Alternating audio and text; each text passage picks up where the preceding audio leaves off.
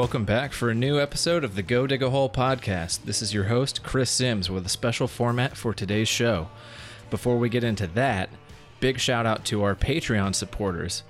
Go Dig a Hole is an independent, listener supported podcast with a mission to build a more inclusive archaeology for people like you. We're super close to our second support goal, which means we can grow the Go Dig a Hole platform. Our next objective is to pay for transcription services to make these episodes accessible to the hearing impaired, and we are almost there. If you're in Portland, Oregon on Saturday, June 1st, come to Portland State University for the annual Archaeology Roadshow. It's a really great public archaeology event that's family friendly and open to anyone interested in archaeology throughout the region.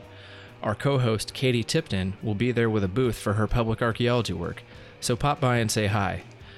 Also, if you're in Eastern Oregon the following Saturday, June 8th, the Archaeology Roadshow will be in Burns, Oregon for our friends on the east side of the Cascades.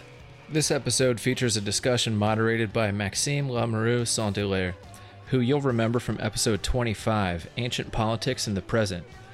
Max recently got his PhD, so big congrats to you, Max. This panel at the recent meeting of the Society for American Archaeology focused on comparative approaches to Maya archaeology. The panel discusses complexity and comparative approaches to understanding the politics of the past, specifically in the Maya region.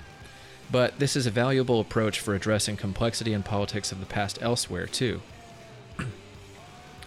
the discussants here were Arthur Demarest, Keith Eppich, Rachel Horowitz, Patricia McAnany, David Mixter, Luis Muro, Olivia Navarro Farr, Matt Saunders, Evan Parker, Whitaker Schroeder, and Brent Woodfill.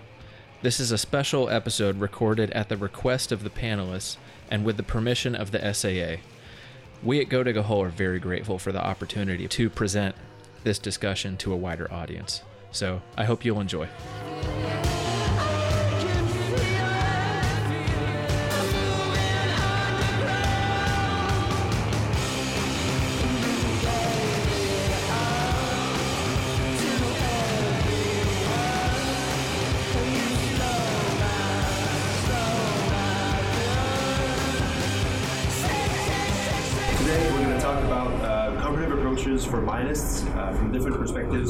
Anthropological perspectives, of course, primarily archaeological perspectives. The participants, uh, um, just read out loud, are Arthur Demarest, Keith Eppich, Rachel Horowitz, Maxime Lamoureux Saint-Hilaire, Patricia McAnany, David Mixter, Luis Muro, Olivia Navarro Evan Parker, Matt Saunders, Whit Schroeder, and Brent Woodfill. Um, the idea in assembling this group was to assemble people from different uh, areas in the Maya world, of different places in uh, our careers, and also to invite uh, someone who works in the Moche area, Luis, to provide an outsider's perspective, and also Matt Saunders, who actually uh, works not only in the Maya world, but also in the medieval world in Spain, uh, in the Roman world in Portugal, and in the classical Greek world in uh, Greece. So, uh, loose term. um, so, some, so we have to be we have to people who can provide us some nice uh, perspective, and of course uh, we all have some uh, idea, uh, practices of, of making comparative uh, work. So today um, we're gonna focus on four fields to just structure the, the talk. The first one is called complexity, but it's really kind of a catch phrase for talking about all kinds of different things. We're going to be a bit more methodological. Then we're going to maybe focus on a few case studies that we maybe personally like, and then we're going to sort of shift gears and talk more uh, from a thematic perspective and talk about uh, how we can use uh, comparative uh, purposes or comparative processes to uh, study ancient Mayan politics and then ancient Mayan economy. So I'm going to now turn this off so we focus on talking. Lighting. Yeah, that was the idea. Yeah. All right.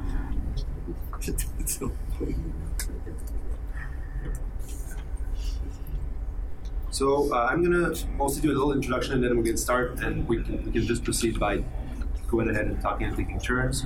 We have more or less 10 minutes each to talk, a little less, maybe nine minutes each because we started late.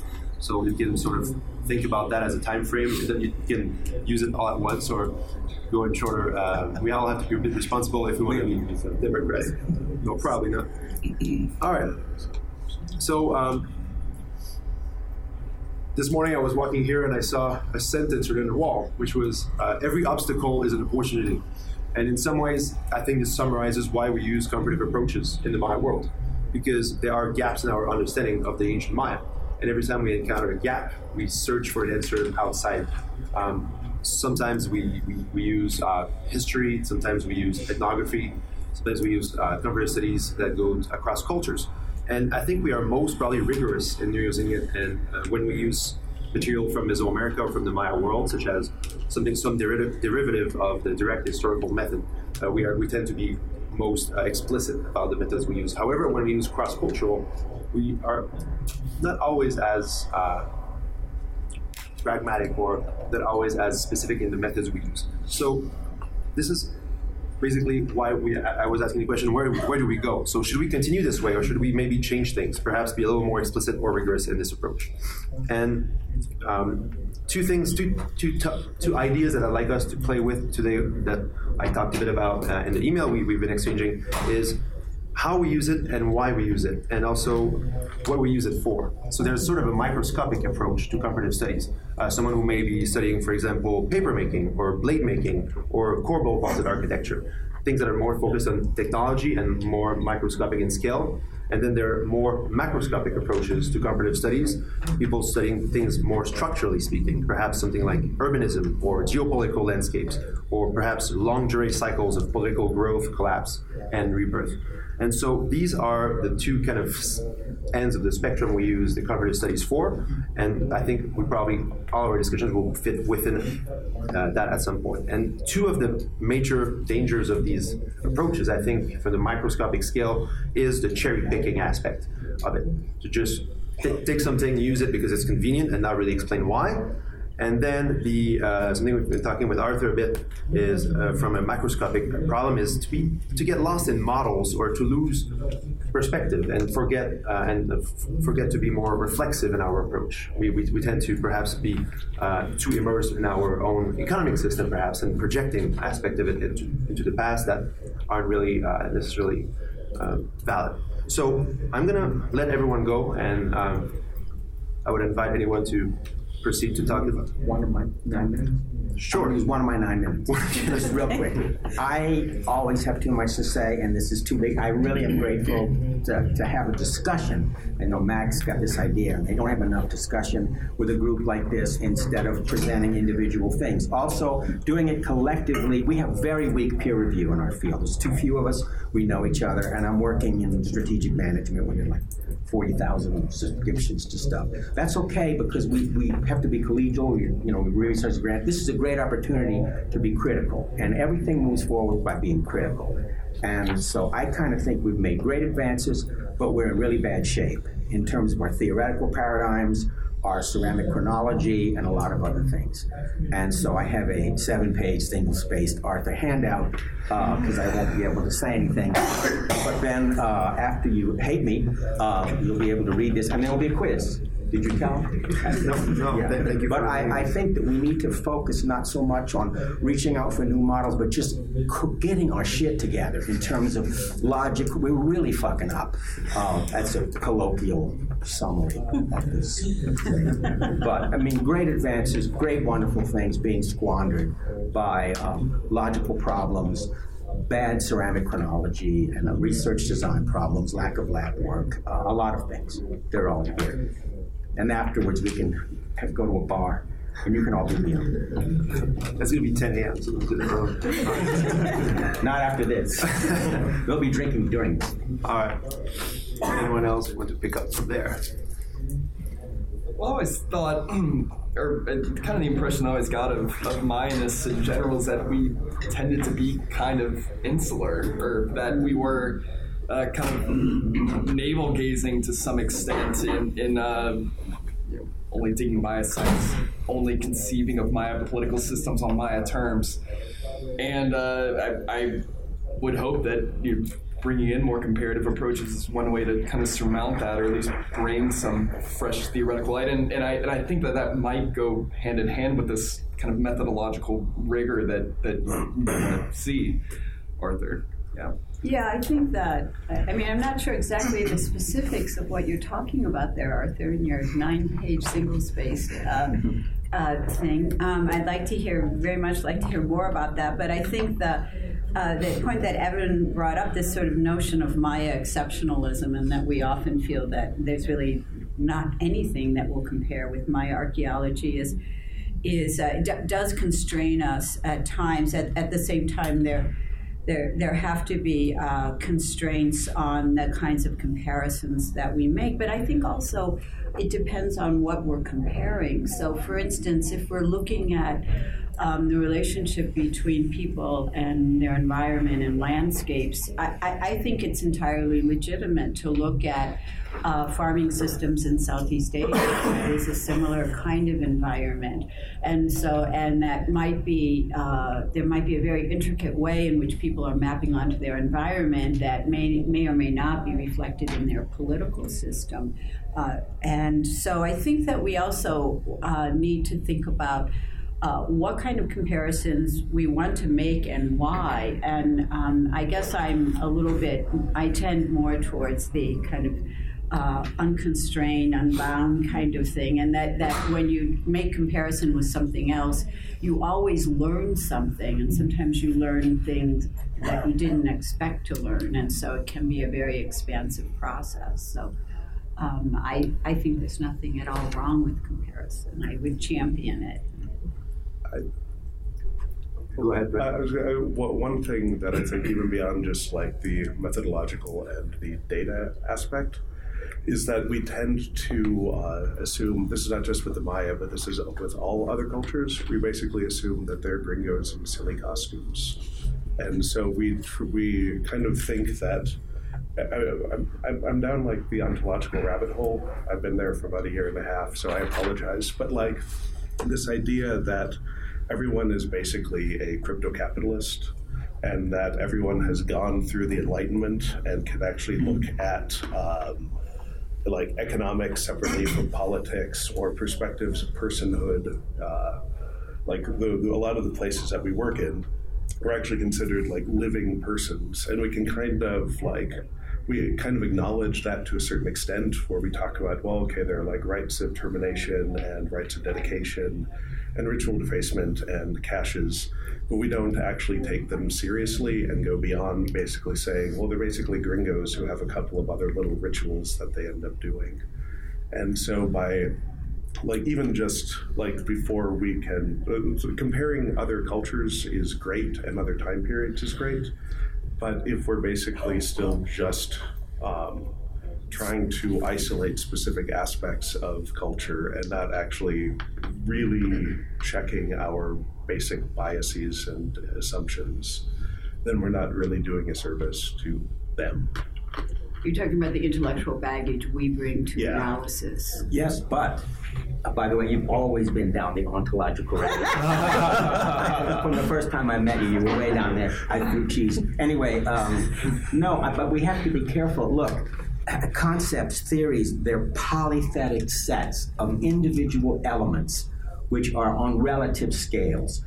I'm working now with strategic management people. It's a quantifiable discipline. I also, you know, I also teach logic and rhetoric and philosophy, and I can't take it anymore because we don't have to make those choices. We take little pieces, you know, and we never had problem with Marx or Durkheim, but they were analyzing capitalist societies, Bourdieu and them. You, you don't have to take the mindset and then have it challenge the, the ontology and the, the nature of the ritual. You take pieces and you use the pieces that are appropriate. There's the danger of cherry picking.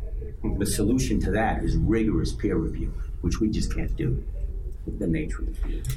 Okay, Right, and you know, I think yeah, in, in some ways, this is this this kind of methodological discussion that you're make point you're making, Arthur. You know, is is back to the age old um, our, uh, debate about analogy and archaeology. This is this is not a new conversation, um, and you know, it comes down to this kind of question of you know, if we're going to use different kinds of analogical sources in making arguments, which I think you know uh, is appropriate. I, am Brent. I'm I'm not quite as far as you are down the ontological rabbit hole, but I, I know where you're coming. I understand where you're coming from, but you know we still have to figure out how to fill in fill in gaps. Um, but um, you know, it's it, I, I agree. It's about taking the pieces that are useful and then building you know well explained arguments for why those comparisons are relevant effectively, and and making the sort of the the the, the, the relevance building part of the, the practice of making these kinds of arguments. Um, I mean, it's you know Alison Wylie's idea of cabling and tacking. Mm-hmm.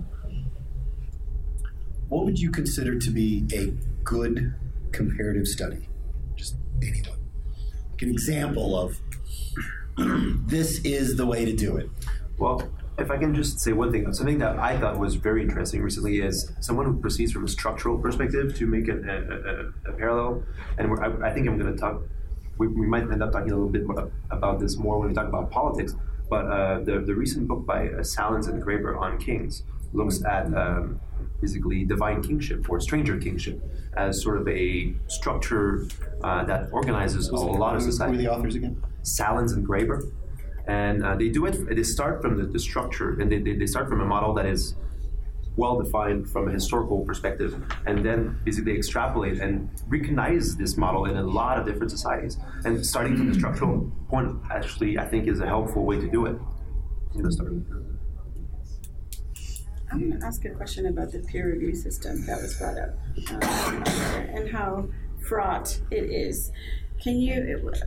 What are the what are the challenges there in peer review? Is it just everybody is overwhelmed? Oh, it's, it's is just you don't. I mean, I'm working now in strategic management, and it we we just got the we just applied and got five percent. We're thrilled. We got the right after a ten page proposal to submit to the journal. And then we have a 5% chance of getting it. And there's 40,000 people in the organization, and they don't know each other. And so it's you know uh, when I'm a discussant or David's a discussant, you know we, we have to do this. I mean, there's somebody who's really worked on something and the good stuff. It's a graduate student, it's a young colleague, and there are serious problems. You know, you don't be too harsh. With me, I kind of drop to the side. It's such a small field, and we're all colleagues, and so it's difficult to have hard peer review. The other thing is it's you know we can talk about comparisons and analogies. We've lost the path of structural thinking, you know, of logical debate that, that where you have polythetic sets with individual elements and you move forward with logical arguments and and then people critique your logic and your data and they do so and they can do so rather harshly and it keeps everything clean. It also makes you aware of the gaps in our in our data set in methodology we're talking about all kinds of things that you can't talk about without a fine grained chronology. With gender, uh, artifact distributions, 90% of it is just bullshit because we can't control the chronology that well. So I'm, I'm not, I'm, I'm being negative. I think we're making incredible breakthroughs. And when I work with these people in strategic management, the first thing they look at is like, you guys are like sloppy shit with your applicant, but they are awed by what we get out of broken rocks and you know burned sherds. They're just what the fuck? How did you do that? And so we've got this incredible data set, but we've got to get back into the groove in terms of the approach of science, which is which is built on quantifiable sciences, even if you can't quantify the logic of you. Well, my handout, it's hard to do his job is controlling this. this is not a good job. So where are we on, on are we on some kind of uh, shift in the pendulum to back towards systems thinking? And I'm asking I'm teaching a theory class right now for undergraduates, and I'm kind of in the middle of the part where we talk about post processualism and, and sort of moving in that direction. Kind of 80s and 90s is where we are right now. So I'm thinking about this from the perspective of teaching undergraduates. Does, does this set of questions about comparative approaches, and I agree that I think we can be really insular. But also, I mean, so is question. I guess part one is that is there a pendulum shift back towards systems thinking? Not that it's ever completely gone away or anything. And two, is there just a, a, a practical reason here as to why we are insular? I mean, we're all at various stages of career we all have you know different kinds of positions, and we've we've worked very rigorously to get where we are. It's really difficult practically to be kind of embracing all of one's literature and then dip outside and be in that literature. And if you're in a teaching position of some capacity or type, you're mentoring a array of students and there's a lot of things happening, right? Practically speaking, in life that make it sort of, mm-hmm. I think, difficult to be on top of or in command of various literatures. Um, so I see a practical, Yeah. uh, not necessarily scholarly, or you know, I think everybody's doing their level best, you know, but uh, there's a It's lot of habitus and agency. Uh, Trish is, you know, the, the tendency toward exceptionalism is because we're indoctrinated in this literature and then we're expected to break out of it. So you're right. We're screwed. I, I- I think it's an interesting point though to, to ask the question: How do you teach about uh, to undergrads and maybe uh, or graduate students in order to try to pave a way to maybe a more uh, a better approach to conversation? But I, I would like to ask Matt because Matt actually teaches K to twelve students. Well, well, 10 through 12. 10 to I don't teach. Big difference. Yeah. you also do that? Yeah. So you're having a nervous breakdown. Yeah, more or less. Now. Pretty much. I lean on all of these guys. So, uh, but I did want to sort of chime in as the weirdo in the bunch. Um, you know, I think one of the things we must take into consideration is what is the end result? Who's the audience? Uh, because you know, Max and I just co-authored this book with some of my students, and one of the things that was so valuable, and this is totally off topic of the Maya, but we're comparing, um, for example, Portugal, uh, the landscape of Portugal, and we use comparison of U.S. states, right? Because that's something that they can imagine, they can visualize that. Like the Atlantic Ocean puts a blur of where the lines of latitude are. Um, and in this case, I, I think in some of these, what your audience is, if it is it just for us, or is it for Yeah. those outside of here? That makes a big difference. And, and with my conferences, that's one of the first thing I, s- I- I will say. Maya de Playa, Maya de Lago. Yeah. So I'll say, I want your new stuff. I want really exciting stuff. But at the same time, I have people coming who are electricians. They have no clue. Like if you, you sit in 80% of the, the talks here. Um, so I think that's the question. Like, do you want, I, I think there's probably value in having it very insular. I think there's also value in broadening that. So, uh, you know, all of my fun, all of the funding we get is not within this room. It's with folks who are excited, want to hear about, you know, some of these things. But you must make those comparisons. It, it makes it more tangible, uh, uh, at least in my experience. Um, Uh, Rachel, maybe first. Okay, right? yeah, Okay, sure, go sorry. for it. Yeah, well, I want to actually follow up about what both Matt and Olivia just said about, you know, since we are, we're sort of all imbued in this Maya literature, for me, the way that I think about comparing and going outside of it is that I'm a lithicist. And that is what my background is in, and that's what it was before it was the Maya. And so for me, I've made those comparative approaches through the material aspect because there is not, I mean, sure, if you're a ceramicist, you can learn about Maya ceramics all day, but there's not as much data and literature about it, and our methods come from elsewhere. So I think some of it is inherent in the nature of what we do, is you cannot be as insular depending on what we're trying to study. So it's, it goes back to what is it that we are studying as well as who our audience is and who we're speaking to. So I try not to not to just speak to the minus because sometimes you have to think about the other lithic scholars as well. What we can think about. You're right. You're more embedded in science. Mm-hmm. I, I've been really uh, influenced back that way by working with French lithicists because mm-hmm. mm-hmm. they do science. Something we read about. Yeah, and one of the points that I made to Max when he was saying this thing up in the fall that, that relates to this, and I think I think that um, you know the, the, the exact that this is exactly the flip side of the coin about us using cultural comparisons is is thinking about what what are the goals of my archaeology? Like, are we you know? And I don't think it has to be the same for everyone, but you know the the, the you know how how are we contributing back to the anthropological project? How are we taking what we're doing and building it into you know bigger models and questions um, as opposed to just being receivers of models that we maybe are using in ontologically, you know, sometimes ontologically inappropriate kinds of ways to, to build structures about what the Maya are doing. You know, we have this, we do have an incredibly rich set of data about the Maya, and I think that's what makes it so overwhelming. Is there is just so much, and there's plenty of space for people to sort of continue to enrich in that data set, but um, you know, I also think that there's that that that it's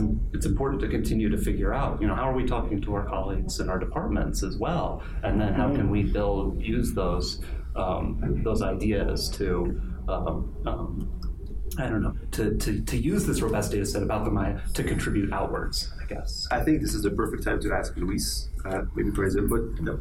So, uh, uh, yeah, do you, do, you, do you want to start just by saying in a nutshell what you do? Yeah, exactly. I'm just just like a general comment because I'm here to provide, as Max uh, said, just an outside perspective on, on, where to go when we actually try to build cross-temporal, cross-cultural, uh, comparative um, um, um, uh, models. Um, basically, uh, it's very interesting because despite the, the, the, different historical trajectories, historical, you know, material culture, and, and also different uh, differences in the environments where, for example, the Moche and the Maya developed, because I'm here basically to provide my own experience in Andean archaeology, because I've been working on the Moche area. It's incredible, actually, that the is intriguing the parallels between these two societies in terms of cultural development.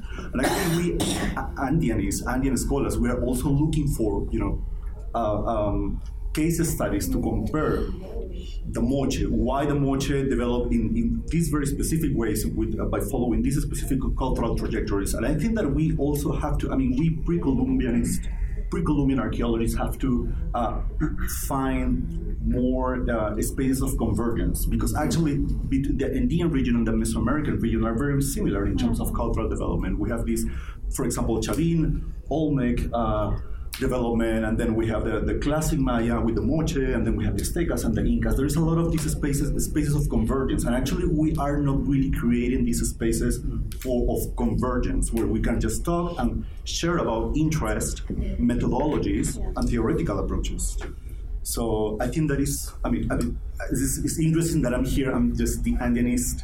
I, I, also hear these kind of concerns when I participate in conferences, you know, full of, of Andean archaeologists uh, it's just uh, very interesting that I'm here, like hearing exactly the same comments, exactly the same concerns, the same identity crisis, the same identity crisis as well, the same methodological issues. Um, um, yeah, so I think that those spaces uh, need to be created.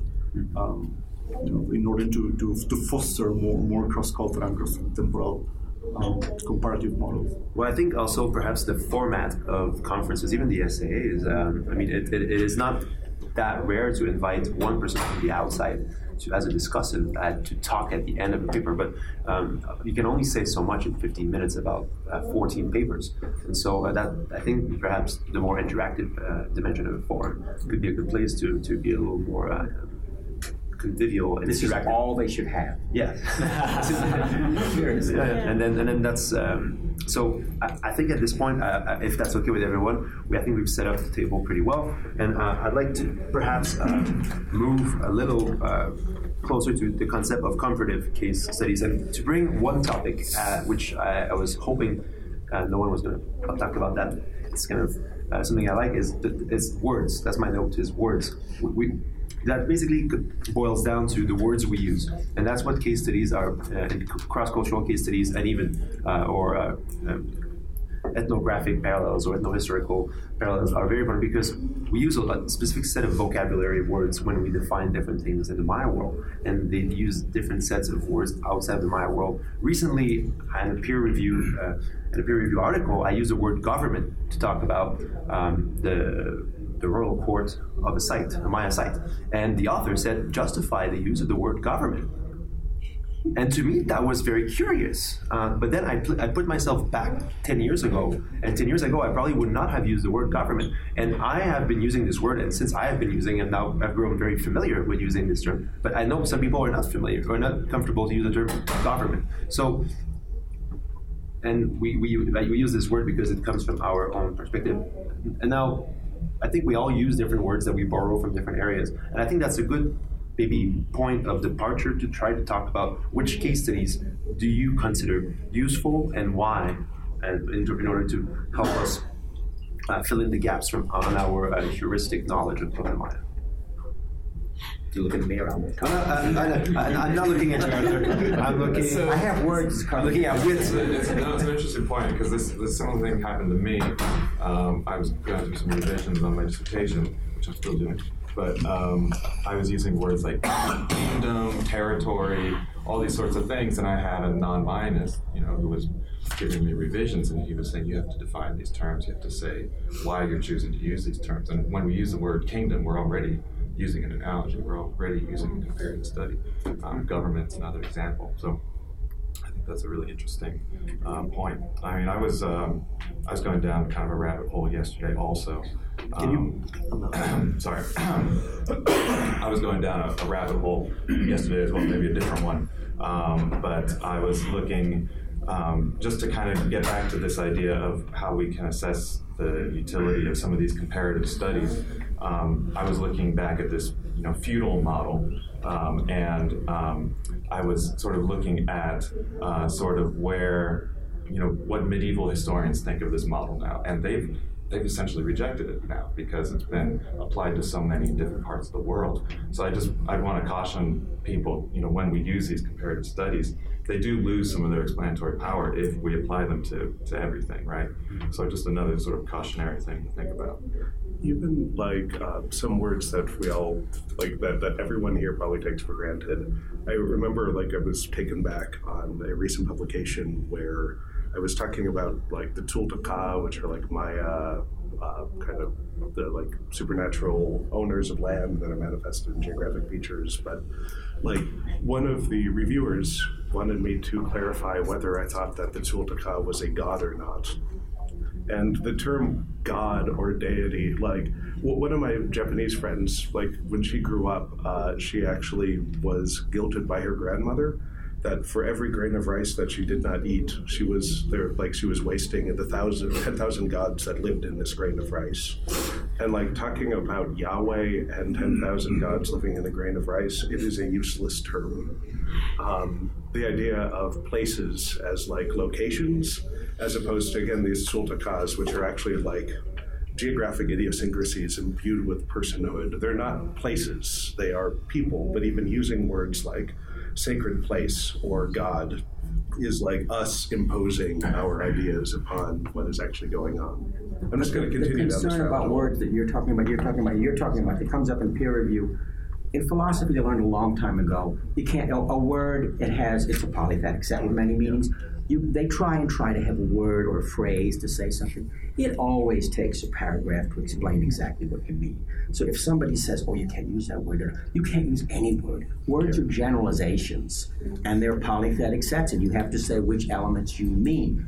But it, but there is this pressure to have the right word, and really people should read the philosophy of language because they had, you know, Wittgenstein went crazy. They had nervous breakdowns trying to do this. They can't happen. You, you just can't do it.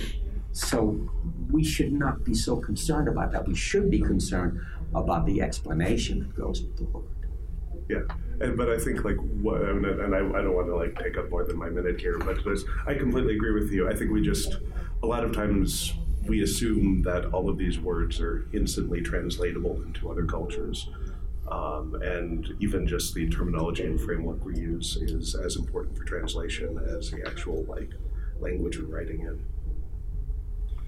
Um, so, kind of on on this track, I was thinking a lot about uh, the, the, way in which we, you know, we're talking about framing Maya archaeology, right? Like, and and you know how we're framing Maya archaeology using certain words, um, and I was thinking uh, all of us probably got our start in Maya archaeology looking at classic period stuff. It's because it's what's on top most of the time. Uh, it's everywhere. It's the densest. Um, just didn't know much about the pre classic and so forth, or you know weren't as concerned with the post classic. And hence, whenever we start thinking about comparative bases for the Maya, we always start with classic era stuff uh, looking at states and other regions of the world, how they develop, and so forth. And this uh, kind of framing from a comparative point, I think, has uh, somewhat stagnated us in, in terms of thinking about earlier periods of time for Maya development. Hence, we conceive of, and Patricia's talked about this with K'axob, for example, that we see the Maya eventually developing into the classic civilization that they are, and that the pre-classic is just a precursor to this, setting it up. Um, and that we, we know what, what it culminates in, right? And hence, uh, what, what I think it requires then is a, is a reframing, and this can go for the classic period too, of uh, what, what do we expect the Maya to be, or, or what kind of society are they? So when, whenever I'm thinking about, say, pre-classic Maya society, um, I, I think I have to drop any pretense that it's going to turn into the classic Maya, right? Um, and I, I think that opens up a, a few new uh, directions that you can look in terms of comparative studies. So no longer do I have to think of okay, it's going to develop into a state. Instead, I can say, well, what happens? You know, what what led, say, for the Maya to surmount limiting mechanisms that that ends up putting, uh, uh, you know, that ends up limiting power for somebody to eventually become a king or chief or, or whatever words again, right? Um, a- and uh, yes, I, I think that, that that's already like one way to kind of open this up and say, okay, well, let's not think necessarily of how, say, states in Southeast Asia develop, but rather, you know, okay, what kind of limiting mechanisms did early political entities in Southeast Asia? How did they surmount those those you know those uh, limits to power? Um, I think there's similar um, to thinking about this idea of gaps earlier. For me, um, maybe in this, in a way analogous to what you just described, Evan, is the late to terminal classic period. What's happening there? And you know, this is a long held conversation about this idea of collapse and what is what does it look like and let's you know questioning that i mean the book on questioning collapse right this idea of looking more closely at the, the processes, and, and it's very challenging given the ceramic chronology difficulties that we see in that period. So, framing that up and, and putting some scaffolding around structurally what's happening. And I do think there's some really exciting work um, f- from Copan and other places about, you know, chain migration and movements, um, what's happening actually to families, and how are families moving in and out of landscapes that we see ultimately being abandoned. But we sort of, again, the hindsight 2020 idea that we, we know this is coming, we see this, and we sort of project out from there, but there's a lot going on in the ground, one generation to the next. I think about Charlotte Arnauld's work on ceramics, which I think is really trying to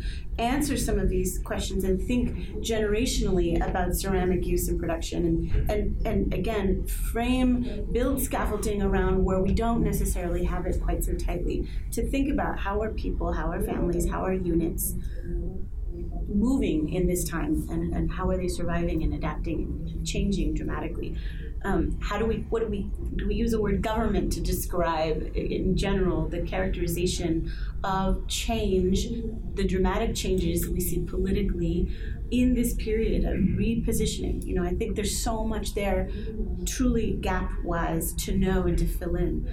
Um, are we limiting ourselves though given how we see things already and the, the tendencies we have ag- as aggregate in the aggregate as archaeologists as a community of archaeologists that we perhaps make it very difficult for ideas to come out?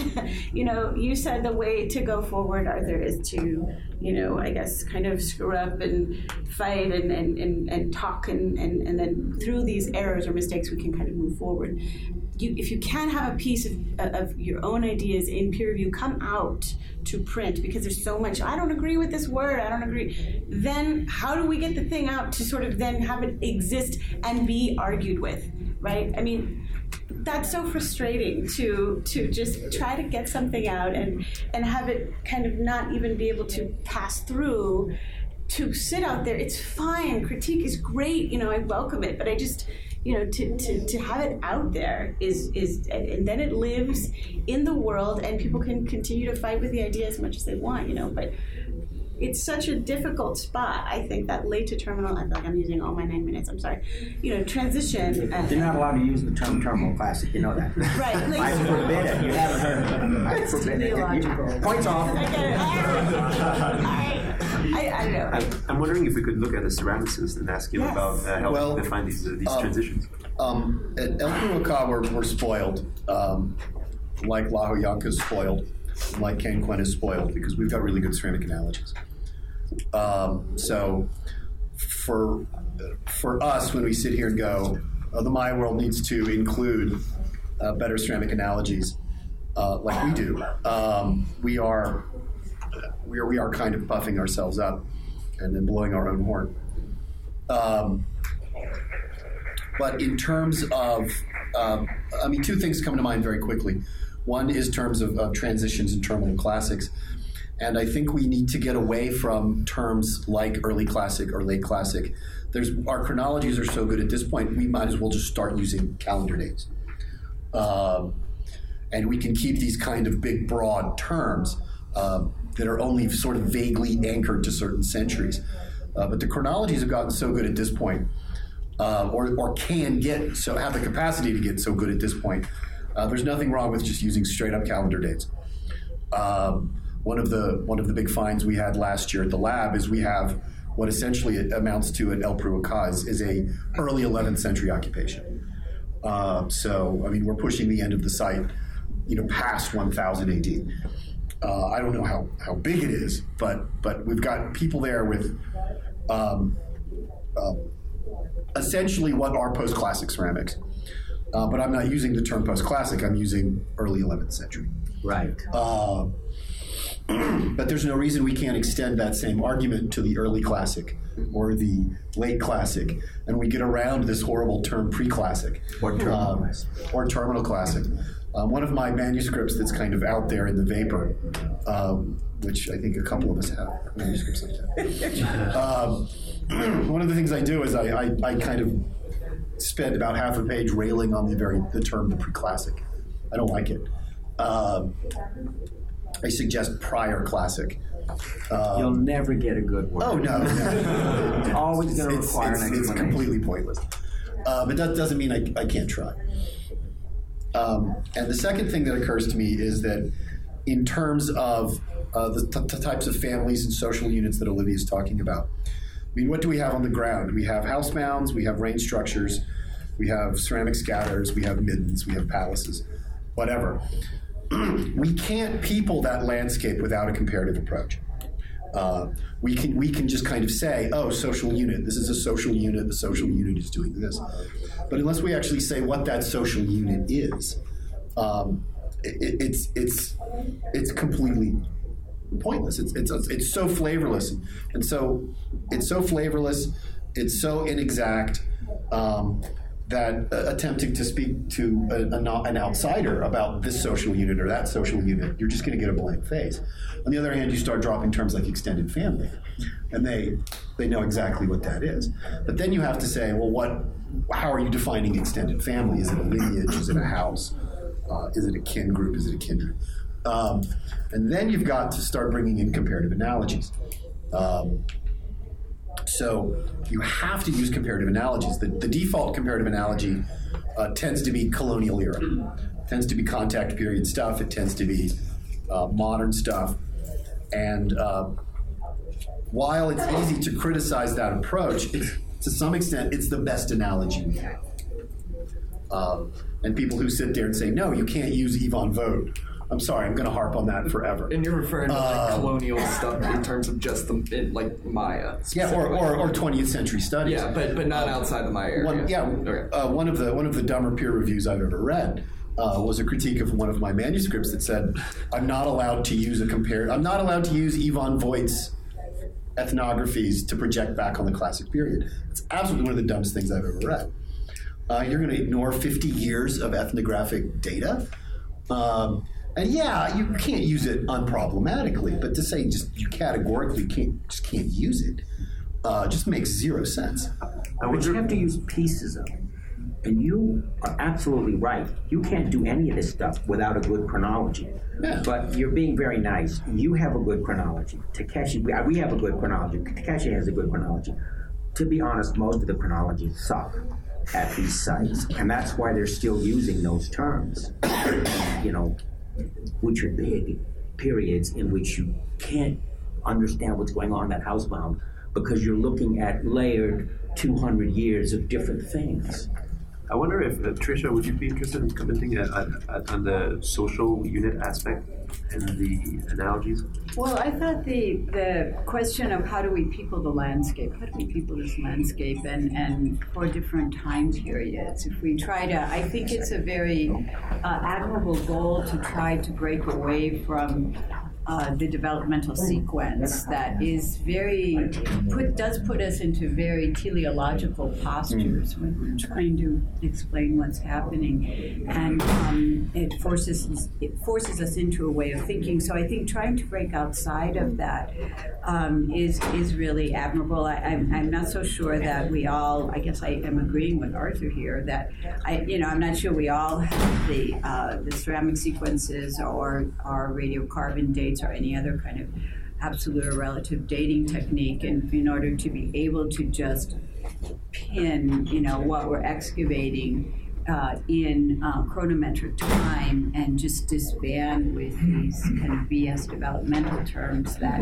are so loaded, you know. And in um, there's a, a new ebook coming out uh, from Cambridge Press um, that Norm Yoffee is the editor of, and it's on the concept of fragility. And his in his opening introduction, his is entitled "No term is neutral" or "No term no no term is innocent." You know, and this idea that you know these words that we use are so evocative of certain times and places and ways of doing things, and some of them are very linked to developmental sequences, and so we uh, we just have to be really careful with it. And exactly. And and I think sometimes. Um, when a reviewer asks for a clarification of a term and how a particular term is being used, um, that's not necessarily a bad thing to take a paragraph and really um, talk about that term and why you're using that term and how it might, you know, have resonance in other areas and, you know, maybe you don't intend that or, you know, I, I think that we probably do too much of just throwing terms out and then Yes. thinking that they have universal um, uh, salience and, and that it's very well understood what they mean. Yeah, um, at, the, at the SAAs last year, I watched um, two very distinguished scholars uh, engage in a slap fight about uh, proto-classic versus terminal pre-classic. Um, and I'm sitting there watching this, and I'm going, just just use dates. Just just just if use dates. if you have them. Uh, but but, But if you- but I think getting great, back No to words, the, the innocent. Peopling, peopling the landscape, yeah, peopling the landscape. And I think that um, you know yesterday in, in the session for Steve Houston, um, you know there was, uh, you know, I was talking about the royal courts and that concept and how powerful that's been as an organizer for the Maya region and thinking about the peopling of those royal courts and what that sort of allowed us to do once we accepted the idea, okay, that these would be royal courts. And, and that was an old concept that was out there in the literature. Um, and the question of could it be applied to the Maya area? And I think a consensus developed that yes, it can be. And that all of the other logical postulates that go along with that, like the idea that you would have an aristocratic um, uh, ruling segment of society. Was it a class? Wasn't it a class? We can argue about that. But um, so we, we, I think that was that was a real kind of organizational breakthrough in the way we we think about those and people that landscape. Unfortunately. It, it, the royal courts are only a very small part of that landscape, and that left a lot of other places um, not conceptually organized, and so and we still don't know. I mean, what, we we have terms like oh these this was a non-elite place. Yes. what does that? You know, So you got this residual category for everybody else, mm-hmm. and it didn't really help us to move forward and understand that. And to, we still are trying to develop a, a way of thinking about that landscape, peopling that landscape that is really integrative, you know, in terms of those um, the royal courts and then all the sustaining populations and the little towns and hamlets in between Yeah. the royal courts and all that. I mean, we- we- are just not doing a very good job of that, as Arthur pointed out. Well, we, we still don't have a agreed on working model of the basic social organization. Uh, in a really truly integrative Yeah. sense. Yeah. yeah. And that's like, I, I- like I, I- I'm one of the people who has that manuscript of yours. But like the, the site that I work at, the chronology is not great because the preservation is awful. Um, so it's hard to actually get a chronology. But there is no evidence that there was actually like a lowland style k'uhul ajaw, even though it is a lowland site. And so like trying to think of how the, how this was actually related to places up in the highlands, looking at different models for extended family, is something that I'm spending a lot of time. And the transversal is a great place to do that because every site we dig there, they got a different power structure. Yeah. It's just like whatever the hell you feel. So you really, it makes you really try to look at it and not use the k'uhul ajaw model. So I think at this point we're sort of circling around a, a, a thing that is kind of we've talked about differences in chronology and how it's uh, uh, how we may look at. Uh, I'm, I'm sorry, uh, Keith, but like early, late, middle pre-class. so uh, 800 BC communities, 800, 800 BC communities, uh, and having a hard and having a hard time comparing them to uh, 800 AD communities or to uh, uh, 12 uh, 1500 AD communities because they're different entities. But also, we just talked about transversals. We talked about Evon Z. Vogt, who worked in the Tzotzil highlands of Chiapas. Um, we have people who work in, in northern Yucatan. Uh, we have people who work in. Uh, we talked about Copan, where most people were probably non-Mayan. Uh, yeah, we all call ourselves Mayanists, and so I wonder if an aspect of of, of tackling the comparative uh, uh, pa- paradigm would be to maybe even think about comparative approaches within the Maya world. Because and, and, and if you talk in if, in, in French and in Spanish, you say le Maya, los Mayas. Um, in, English, you say the Maya, and there's no S. And I think that really brings in this mass, this this mass now. Brings a problem with it. Um, so and, and also so there's differences chronologically, differences in, in, in, in space. So I, and, and I would like maybe to ask Rachel um, a question because from a lithics perspective, how easy is it to differentiate uh, these different uh, eras? How is it easy to differentiate these different periods and, and these different spaces?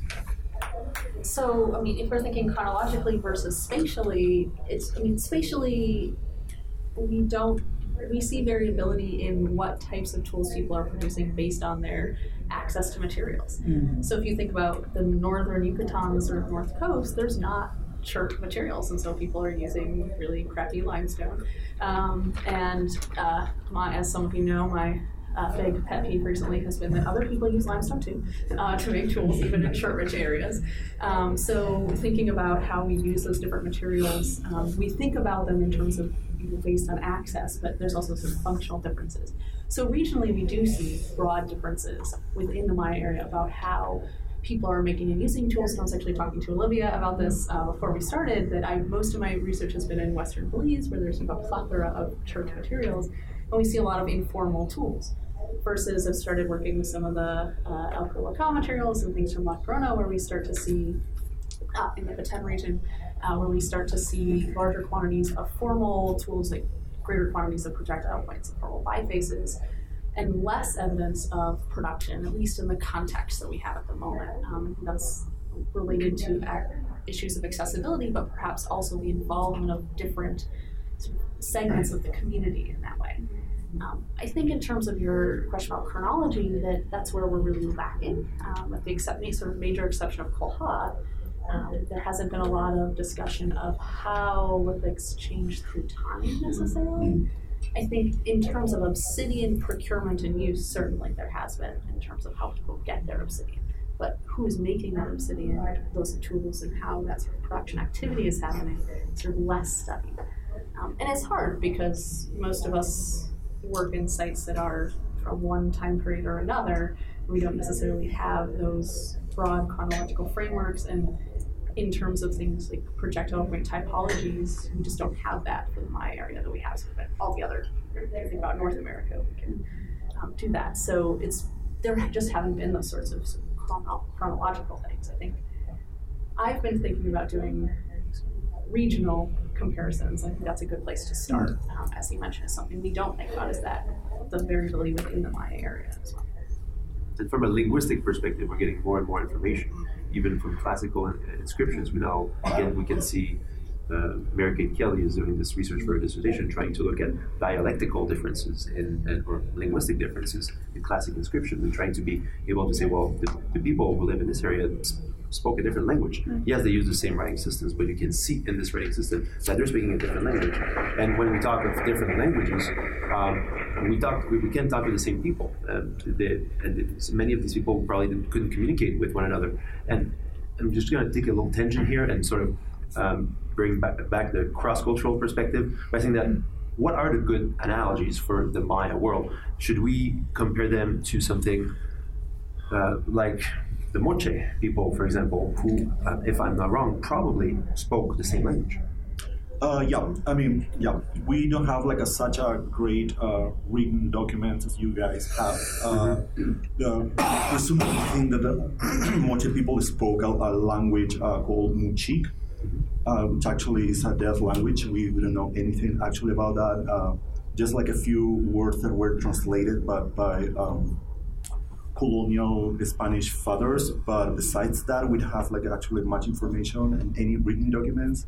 Uh, actually, the Maya are considered, you know, the, the, little people of the ancient Americans. We don't have that such a great record actually for reconstruct or or base uh, or, or, or, do research based on, on linguistic differences.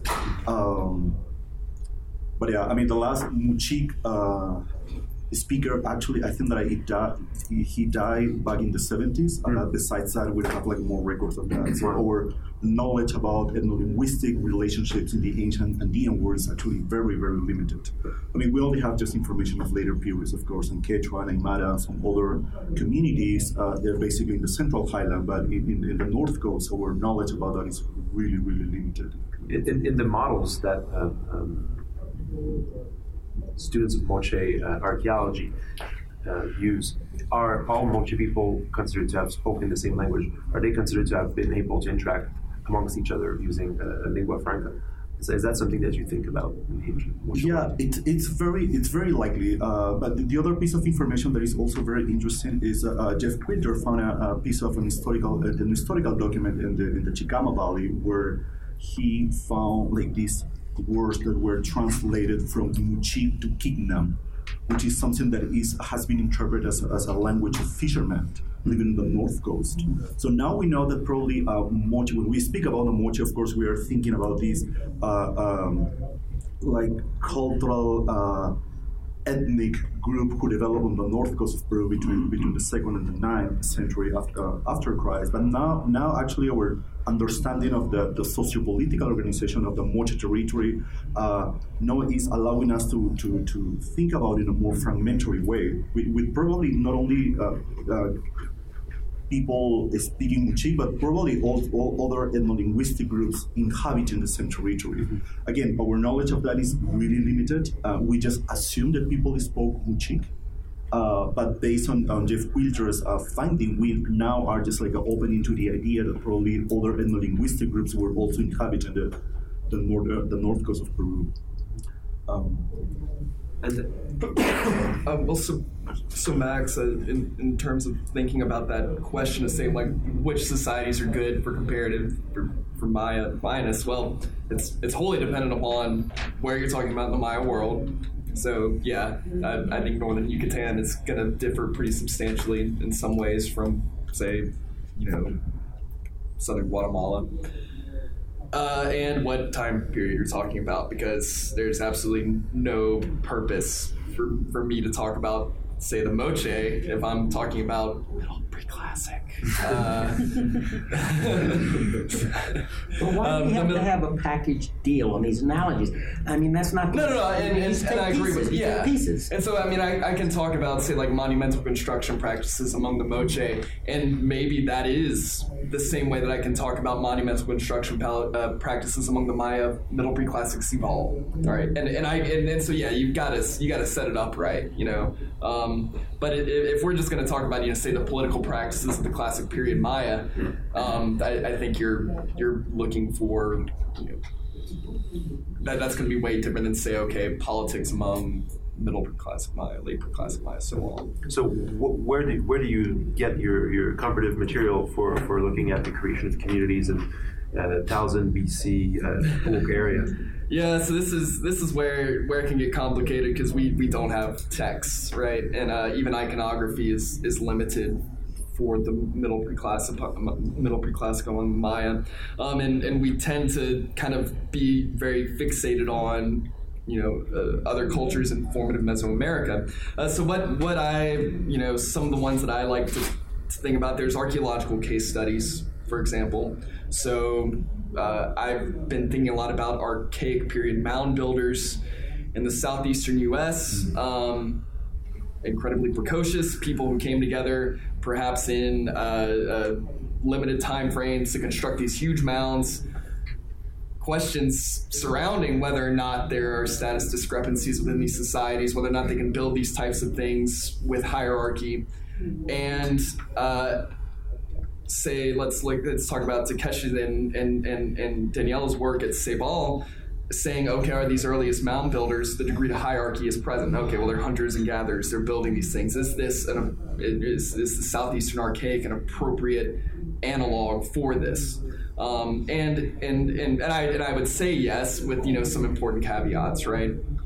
Um, so we can go archaeologically but then again uh, you know, do we want to go ethnographic as well? So, can I talk about, say, uh, limiting mechanisms among Papua New Guinea society in the last 200 years or so, looking at historical trajectories of big men societies, um, and, and, how how favorably do those compare to the Maya, for example? And that's you know again um, raising this you know, kind of issues about ethnographic analogy and the history. And, I, and I'm, and I'm sure that was one reason why that reviewer didn't like what you had to say was because of, say, the, the history of colonialism and how that impacted the Maya and so forth.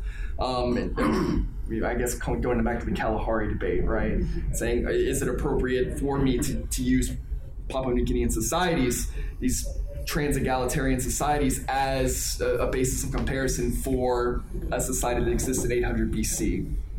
Um, and I and I think I think it's I think it's okay, but with acknowledging you know these you say the impacts of colonialism and so forth, um, interactions with with other types of societies. Yeah. But you know, both of you, you use pieces. You tell these people you're using pieces. You're not taking the one go, and you not you don't have to take the whole thing, and then it disappears. This I mean in in comparative analysis and strategic, they have a, a, a, collection of many, many concepts, and they see this and that and the other, and they see these polythetic sets and how they're put together, and they see it all. In Western societies, indigenous societies, and they don't have to, you know, they can do this and individually and say, that's there, that's there, that's there, and they don't have to take this package deal, which is what upsets everybody, because this is different, that's different, how can you use every vote? Um, and they're right.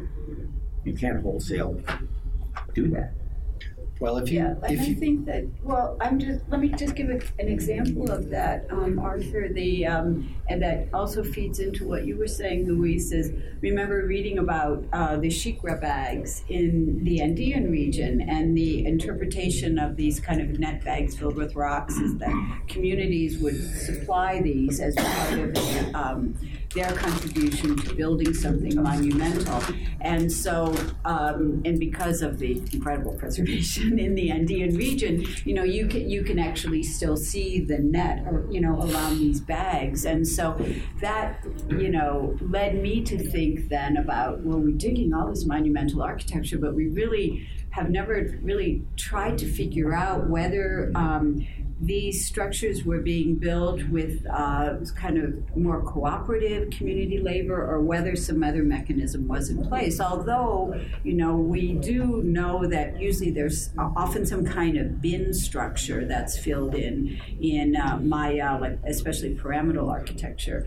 But we really haven't stopped to think about, well, what does it are these different bins maybe referable to different communities? And so I think that that's sort of an example of where just reading outside of the Maya area, I, I started thinking about how, how are we interpreting how these monumental structures are built and can we get down to more of a community level and have ideas about uh, this as a, as a as a practice that was per- perhaps voluntary, perhaps not, but, but, but that really involved the participation of many communities who left their mark on this structure. Yeah, I couldn't, couldn't add mm-hmm. a uh, uh, comment. Uh, yeah, I couldn't agree more actually with that. But on the other hand, the idea of analyzing, at least that, that is something that has happened in Andean archaeology, the correlation, correlationship between monumentality and social complexity can be also very misleading because the idea of the huge and big and complex moche monuments has have been usually used for the uh, advocates of the you know the state model uh, organization for the Moche as a real proof that Moche was an, was an state. Uh, but actually, that idea has been uh, put into question. Yeah. Now we know that the, uh, these different monuments that externally they might appear like a, like following the same architectural patterns, some same construction techniques. Now we know that it's actually quite the opposite because, in, in spite of the fact that the facades and the decoration of these buildings can can look like the same, they are really really different in terms of organization, architectural, uh, um, architectural design, uh, and so on. And now, actually, based on a very detailed study of these monuments, now we know that the moche were way more different than when we originally thought. So this idea of the moche as, as a hierarchical uh, political organization, I think I think is the, the one that has been most accepted by, by, by moche scholars. Basically, based on the study, on the detailed study of monumental architecture, precisely. Uh-huh which are huge. I don't know if you guys have in mind the Moche uh, Huacas and the Moche uh, monuments. They're just spectacular monuments. And Huaca de la Luna and Huaca del Sol, for example, in the Moche Valley, they are one of the largest uh, um, pre-Hispanic monuments in South America. Um, so yeah, I was just wanted, wanted to add. What about the earlier that, material, Luis? The um, the material that um, is pre-Moche and is equally huge and monumental. Uh, there is, I, yeah, yeah, indeed. Uh, the monumentality in the Andean region. Uh, I mean, we can just trace back the origins of these huge and, and, spectacular monuments. I mean, back in the initial period, or late pre-ceramic period, which is Caral, for example. Mm-hmm. Caral shows an amazing monumentality that that is 2,000 years before Christ.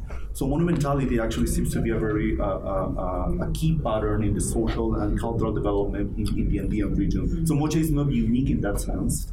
Um, uh, the Moche monuments are unique in the decoration and in this like uh, um, exaggeration, exaggeration uh, with, you know, with with this monstrous depicting the facades of the most important Moche buildings, you know, the, the bloody rituals that were also uh, carried out in, uh, in, in, these buildings. Uh, um, but yeah, I mean. And if I could, if you could just indulge me with one other question for Luis, while we have our Andeanists in the room here. So, what do you think about Chip Stanish's idea that those really early sites are not on they're not a developmental trajectory to classic period that there's something else going on there and they're not sort of proto kings in the making that it is a more cooperative kind of structure that it's a, I mean, lately I've been thinking a lot about political experimentation and how humans kind of experiment with different forms of getting along, and and that was it was a form of experimentation that was very heavily vested in monumentality, but it was not in a. We shouldn't be thinking about it in teleological terms. That it was something that was a prelude to and then you know led to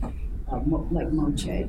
Yeah, I think uh, Chip Stanish's idea about that are very thought-provoking, uh, and he has been working basically on the, on the southern highland, and all these huge monuments appear to have been organized around communities and family and, and family clans. Um, that is something that we can see in the archaeological record. The, the ancestral veneration seem to have been uh, playing a key role in the construction of these huge monuments. And Tiwanaku and all the pre-Tiwanaku sites are actually a proof of that because in the center of these huge constructions and big plazas, you have uh, these uh, monolithic representations of probably ancestral beings. So it seems that all the political and social organization and the, the development of, of monumental architecture seem to have been uh, uh, seem to have occurred around ancestral veneration. We're not, we're not speaking about state organization. We're Yeah. speaking, you know, like community level organization with families, which are or family clans, groups that are fighting one to each other for water resources, uh, arable land, and other resources. They are fighting with each other, and that is something perceivable in the archaeological record. That is exactly the same happening in the Moche area, where you have like sites, settlements with protected by huge defensive walls. So they are constantly fighting. Uh, so yeah, I'm not responding. I'm Do you have? Do you still have? The, do you still? Uh, do people still uh, agree with the idea that some of it is mita? You know, community-based, segmented uh, areas of construction. Because you see, that's very interesting. Because you like uh, in in Angkor and places like that, you have these monumental constructions, and it's making merit. It's individual people making merit. Here you have the community-based thing, and we always have this idea of the elite orchestrating this stuff through some kind of power, uh, and of course that's partly true. But this this this uh, this relationship to community units is fascinating. That's totally right. And You have the best evidence on it. Exa- not only archaeologically but also ethnographically. I mean, the, the Andean traditional communities are still organized around the mita work. You know, this community work not only for construction of monuments but also for the maintenance of irrigation canals, for example, uh, work in agricultural uh, lands as well. So yeah, this is something that you can still see now. I mean, in the way how how Andean traditional, contemporary traditional Andean groups. Uh, um, Actually, are organized in, in this way. Yeah. Okay. Um, now, does would anyone want to contribute um, something specifically about uh, the political organization, perhaps of, of different stages of, of Maya civilization? etc.? I would. Okay. Um, I mean, you can look back at the scholarship uh, of the 1960s and 70s and into the 80s, and they loved analogies with sub Saharan Africa, and they loved analogies with Polynesian chieftains. so, my question to you guys is Are those type of comparisons still appropriate? Or is that Pieces that. of them. Pieces of them. Pieces of them. Yeah, but they didn't use pieces of them in the 70s. No, but I mean, no, they didn't. But there are elements of Polynesian structure that you could see in certain periods in certain polities. And, and again, that's the other social sciences are, are doing that. Um, and, and that's, I think that's this whole debate about do we have to have, you know, Maya, have to be Maya, ethnohistories, have to be this pieces. And then you don't, you don't have to worry about that. And you don't have to be beaten up over it. Uh, I I would have a question for Matt because Matt, you collaborate with archaeologists uh, working in Greece and uh, who work in the classical world uh, with people who work in the medieval world in Spain and people who work in the Roman imperial period in Portugal. Uh, how do these people perceive the Maya? How do they uh, ask? What kinds of questions do they ask you as a Mayanist when they're trying to to? They don't, do they? I'm trying to. I'm currently trying to make something up. Um, I'm not sure. I think there's uh, there's certainly a fascination. Um, I certainly haven't had that particular uh, question. Um, you know, I, I think there's a great interest. I think that uh, for starters, the, the European archaeologists question why I want to be over there. I think that's a big one. Why do you want to be Uh, because? Oh yeah, because they drool over what we're doing. It's just a classic case of you want what you don't have. Uh, which, by the way, I totally encourage everyone to step outside of what you've done for 20 years because it's refreshing. um, but yeah, yeah, I, I, I'm not sure that they care. Like they, they don't care what I think. Uh, it, I think they love the fact that the programs um, are operating, but I, you know what? Uh, I think they have a fascination, but they Don't need to make And, excuses and out of it. also, if you've spoken to me very much, you know you're not going to get uh, a lot of academic response. so. Um, so I have a colleague um, who studies Mycenaean uh, work right outside of Mycenae, actually. Um, and we are actually, she talked to my class recently, and so actually was discussing with her a lot of the comparative issues between uh, Maya political organization. And she says that she and her colleagues actually do really look to the Maya and studies the Maya as comparative um, studies. She's particularly interested in the sort of urban versus rural activity and how are those urban communities managing or involved in activities that are happening outside of those communities, which are things that we're all interested in and that have been talked about in the Maya area. So I know that at least in that case, they do sort of sometimes look to our research in a way that I don't know that a lot of us think about the Mycenaeans very often. Um, or at least I don't. But we don't reach out. and that's where, where Matt's thing is, and, and I see David there who, who's published a popular book on collapse. We're involved right now in strate- with strategic management, and the audience is, you know, public policy people, government people. Uh, it's, a, it's having an impact because we're talking about collapse and they don't really believe it. Mm-hmm. No, not that they don't believe in global warming, they don't really believe it can collapse. Mm-hmm. And we're starting to frighten them. Mm-hmm. And that good. feels good.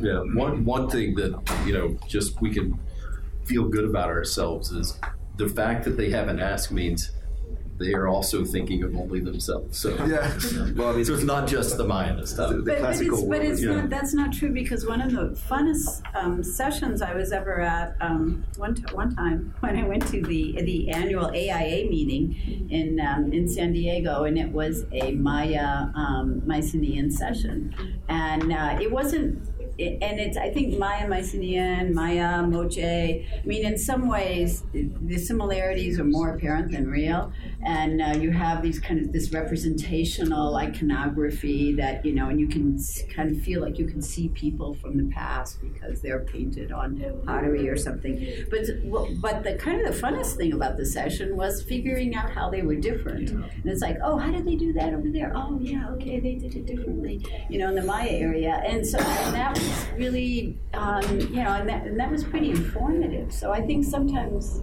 reaching out uh, for comparative studies, that you know, the contrasts that emerge are are mm-hmm. equally um, beneficial to us. Mm-hmm. I, I, have done a little bit of uh, comparative work with Mycenae, just uh, to chime in, uh, looking at sort of the organization of rural courts.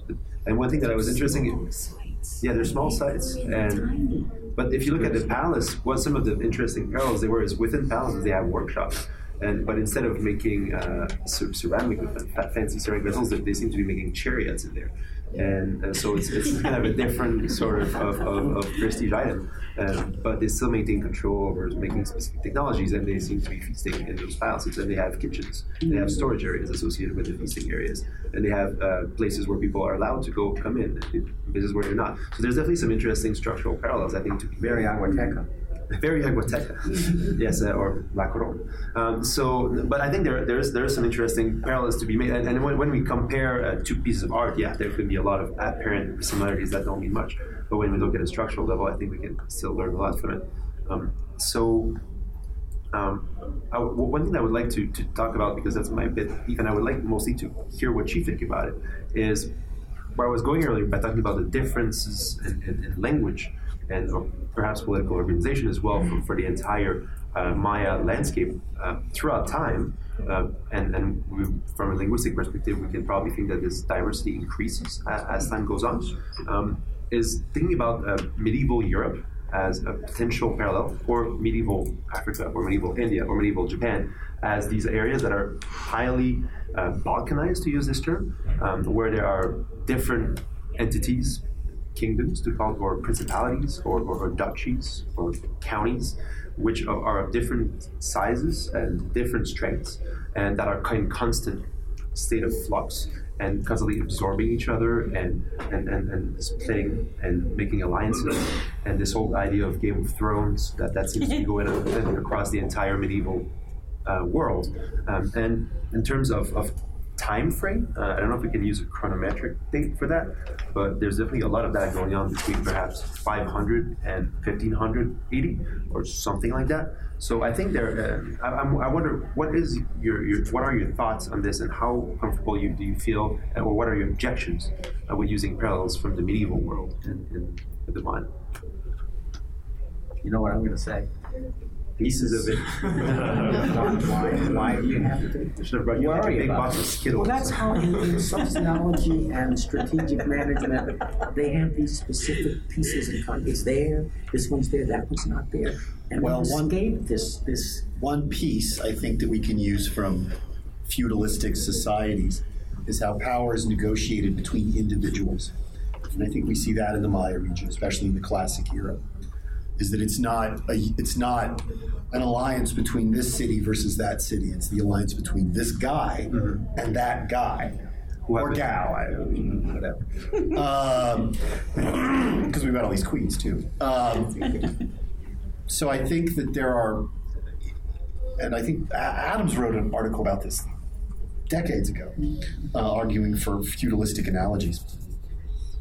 And I think one of the things he was arguing, and I could be mistaken, um, is the, the individual connections, because that's one of the core systems of a feudalistic system, is that it's individuals making oaths towards other individuals. And yes, they might represent a polity, um, but they are not the polity. It's not a formal agreement between these two, these two corporate units like we see today. And indeed, we, we toss around emblem glyphs left and right, and you probably, you know, in fact, you do know more about this than I do. Um, but most of our emblem glyphs just appear in, as parts of titles, don't they? And then this, this might come back to a bit to what uh, Quezada talks about too for, for, for the post-classic Maya world, where uh, states are not networks or they're, they're not territorial control, but rather Yeah. social control or, or kinship, or kin, kin control. So, what about geopolitical organization? Do you, do you can you picture uh, the, the classic Maya world as, as a me- medieval society? I don't. Again, you know, what I'm going to say. But, but one thing that one thing in these things that we keep forgetting, and, and, and it hurts collapse studies. They're networks. You know, you, you you can't. You know, well, this, this, and this, and this, and the variability. You know, that's why people have trouble with the collapse. It's a network failure. But, but so, so I, I understand what you're saying, but for, for the benefit of, of um, teaching to uh, undergraduates or even to, to 10 to 12 uh, uh, give- high schoolers, um, it's really hard to, to teach them about. That's the hardest. That's the hardest But it's really It's the most important. It's really hard to teach to, to teach them about these little skittles or little pieces of, of, of covered models. So if, if you had to project an idea in their mind to try to uh, give them an understanding of what uh, the classic model or what the pre or the sorry the, what the uh, AD Maya versus BC Maya are. Uh, There's nothing wrong with those terms. no, no I know. I just, I, I, but so, so if it's the They're giving me grief. no, but what, what kind of analogies are you? But we, we have eventually to think of, of, of, of big picture to some degree. So, what do you think, David? But I, I mean, Max, you know, to what degree, like if you're talking about, you know, teaching non-specialists, to what degree do they understand what a feudal model looks like either? And, you know, what degree is that a, a useful analogy either? Um, you, in your sort of beginning to this little set part of the thing, talked about Game of Thrones. And we, I don't know, I use the Game of Thrones reference in class, trying to teach my students. Um, you know, to what degree, you know, do we, are we um, bound to build, take pieces from real analogies and and you know if if we're not being you know um, ontological uh, uh, um, uh, I don't know, um, hard asses. Um, uh, to what degree can we take draw analogies? Uh, you know, where are the boundaries of where of the analogies that we should use, and in what contexts? Right? Is like Game of Thrones only a useful analogy for um, teaching students to understand the way that the Maya worked, or can we actually glean, you know, useful insights from contemplating these imagined worlds? That because you know we don't really know what the ancient Maya world looked like. We're imagining it through our creation of data and drawing on these little pieces. So what's to say that we need, need to necessarily be limited to um, um, uh, the the um, comparisons that we that have you know observed realities? That's great. Ursula K. Le Guin. You know, that's what she did. Yeah. And, and, and it was very effective. Right. Exactly. One of the things that I see with my students in my classes um, is an increasingly diverse student body. And what I've noticed, just as I'm trying to sort of observe what my students' reactions are, I think a lot of students and increasing numbers of students of color are a little bit frustrated with not seeing themselves Yeah. either in mm-hmm. the discourse or represented, you know, in people talking to them about these ancient people. And one of the things I'm doing now in my class is talking a little bit more about indigenous archaeologies. What does that look like? Um, and on various scales. We, we also talked about gender and archaeology. Um, and sort of the his, a little bit of the history of it, and, and just again, you know, the background understanding may not, you know, they're learning, right? So um, we have to sort of maybe scale back if we are talking to undergrads, how we eh, build the kind of model that they can sink their teeth into and, and, understand and then latch onto and then sort of but part of what i see too is just seeing themselves or not um, and and trying to you know engage and, and I think the students that I interact with are very interested in this idea of archaeologies. They're very interested in well, what are archaeologists? Are archaeologists talking to modern Maya people? Um, are archaeologists, you know, building their ideas in absence of what Maya people or descendant communities think, want, have questions about? How much of that happens? these students are asking me, and I don't always know quite how to answer. I mean, I think there's a lot of projects that are that are increasingly engaging in this way, but um, that's what my students want to know more about. They want to know more about how and to what degree are modern descendant community people being integrated into the discussion. What, if any, are their questions, and how might those questions inform on our research questions? So if we think about comparisons, mm-hmm. I'm wondering if can we think about comparing our understanding with the with what understandings descendant communities have, and also that's built on ethnographic um, kinds of you know uh, relational analogy kinds of work. That's what I think the people that I, the young people that I'm working with really want to know. He's got a new book coming out. Yeah, that's that is right. perfect. I am tracking on that, and I'd like to introduce it in my classes, and I'd also I hate like to to- have Do you want- do you want to chime in? Brent. Yeah. It's dead on what you're saying. Yeah, no, um, uh, I, I think that uh, it is like a lot of times, so the area that I work in, the, the people who are living there are not necessarily the people who were there during the classic period. Um, everyone was actually like, there, there were still people when the Spaniards showed up, they ended up moving them down to Retalhuleu, uh, like on the south coast of Guatemala, and then people moved in from the highlands in the early 20th century but you still have like whether you want to like I'm, I'm, Ted Fischer refers to it and they use it in the book as like cultural logics. But this idea that there are like certain like ways of understanding the world and thinking about problem solving that tend to be much stickier than any particular economic or social system. And you can, yeah, you can see the, the, the local people with whom I'm actually interacting who are dealing with the same basic environment, the same basic problems, and the same basic understanding of how the world works and it creates a much more nuanced and uh, helpful and like uh, approach in some ways, always with caveats, but like with the end goal of trying to like take the Maya seriously in the present and the past. I- I think that you know what you're both saying, but sort of going jumping a little bit back to what Olivia was saying.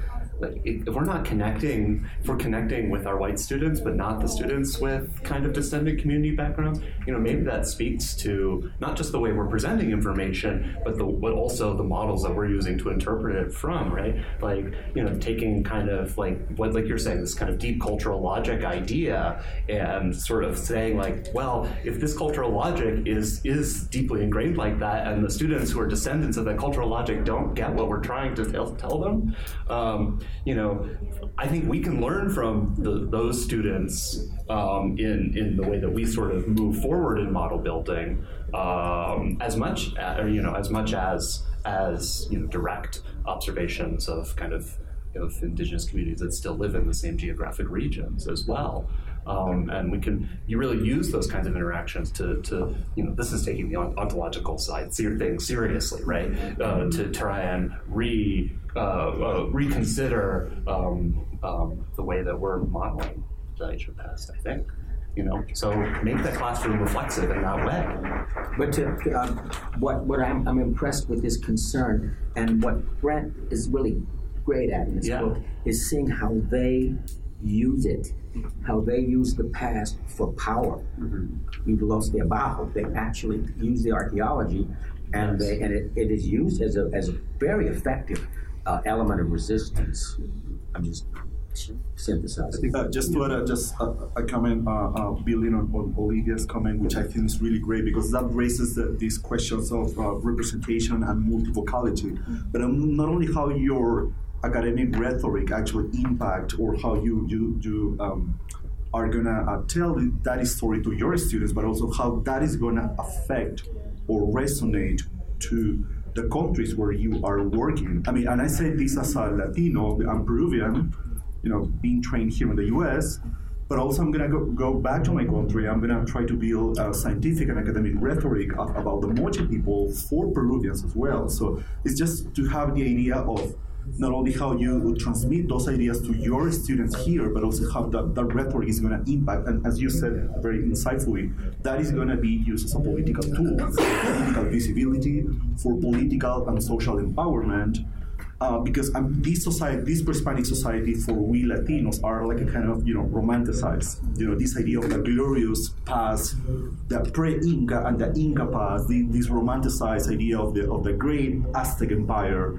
It's really there in, in the national imaginary of of, yes. of Mexican and, and, and, Peruvian. So it's just we how we um, academicians and also how. Uh, uh, the academic rhetoric is also impacted, and it's, sometimes it's just have in mind that how careful we have to be when we build these rhetorics on how that's going to impact. I mean, your probably articles or papers are going to be translated. Maybe you don't know how and when, but there's going to be disseminated. Those ideas are going to be disseminated in the Spanish speaking world as well.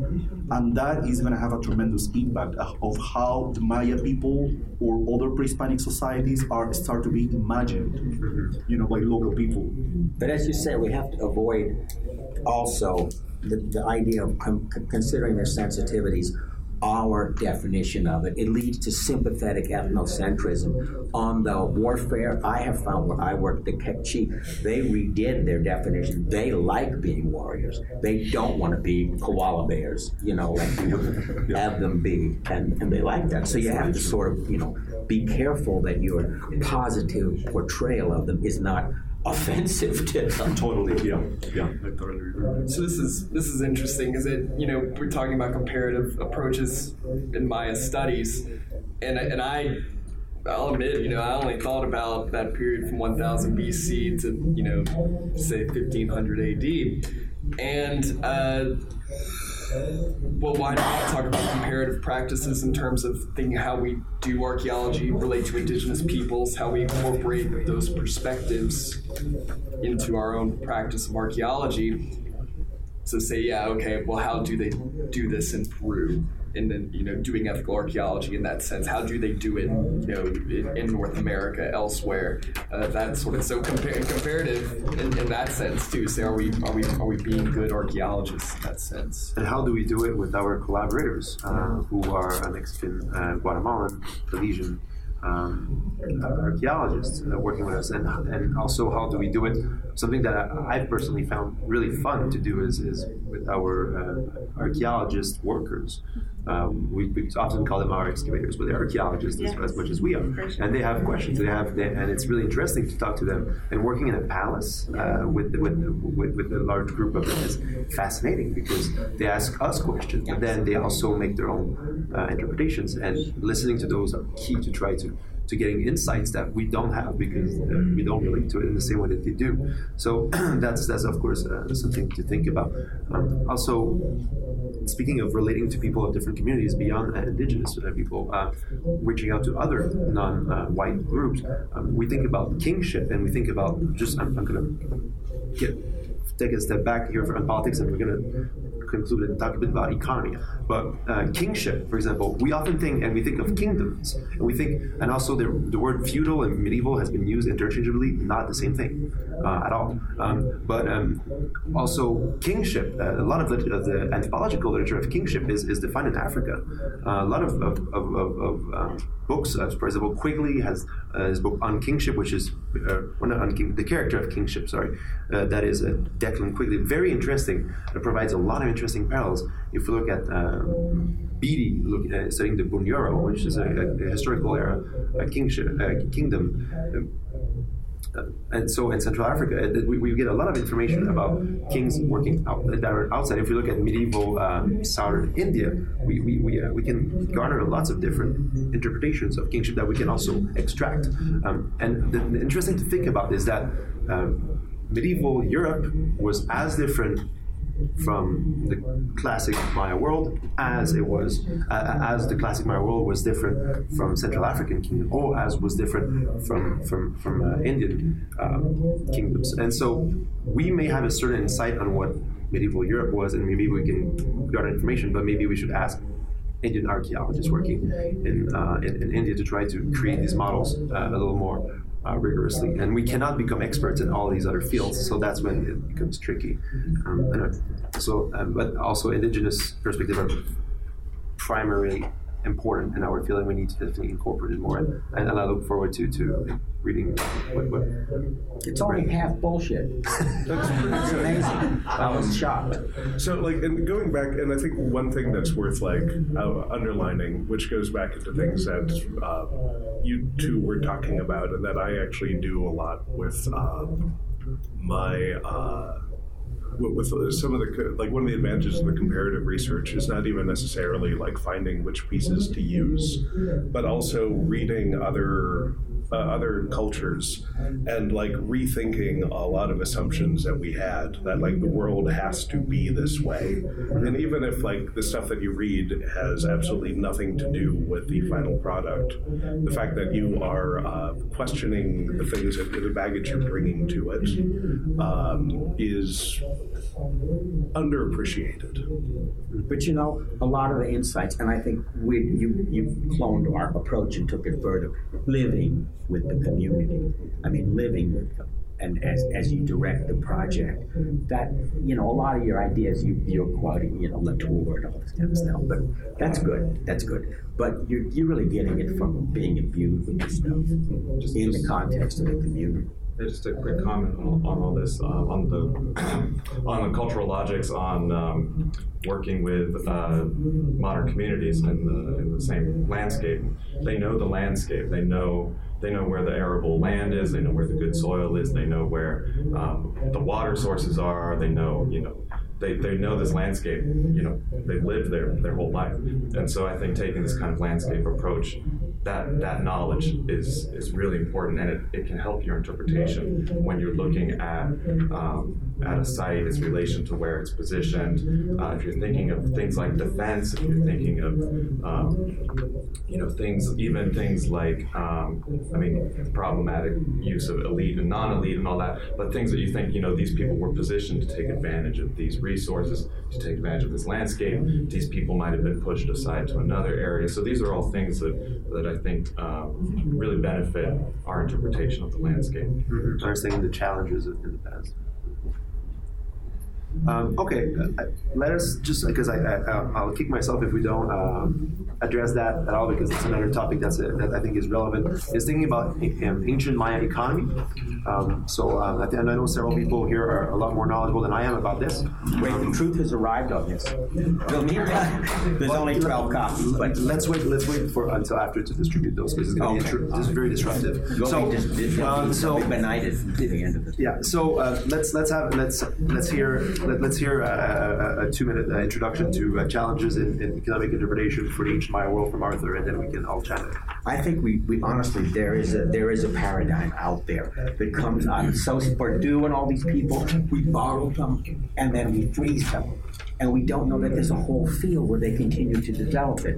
And I just, they pulled me in working with strategic management. They have a whole series of concepts that are tremendously useful, and their logic is clean. I have a lot of complaints about that because ours isn't, because they're in a discipline that is quantifiable with some of their data. And then when they look at non Western societies and early societies, it's not quantifiable, but they keep the logical structure of that. And I just found I was a big surprise how tremendously useful it is to just have a whole new paradigm. Just start over because all the stuff that we use honestly, this is the thing in my archaeology and anthropology too. We take these concepts from Bourdieu and Marx and Foucault, and then they're ours. And those are okay to use, even though they're coming from capitalist analysis. But then we freeze them and we think about where it's in. And in, in, in sociology, a lot of it's criminology, but there is a theoretical branch of it that's merged with business and management studies. And I just can't tell you how rich the literature is. And things like cultural embeddedness legitimation of things that we think they're not. They know our literature. We don't know theirs. And it's very, I mean, you know, 90% of these management schools are, you know, teaching people how to steal. But there's still, there's 10% that is highly intellectual in, in, in the better programs and in sociology programs. And I just think, honestly, we should just like look at that stuff and say, my God, these people have got all this stuff. Now, they're awed by what we have because you know, we have these rocks and, and, and, and, and Indians and things. And also we have, of course, the longue durée, that really longue durée. So we have a lot to tell them too. But I mean, I, I'm just shifting paradigms completely. So besides shifting the entire paradigm, uh, what what uh, what kind of approaches do people around here think are useful to understanding and critically understanding uh, economy in the ancient Maya world?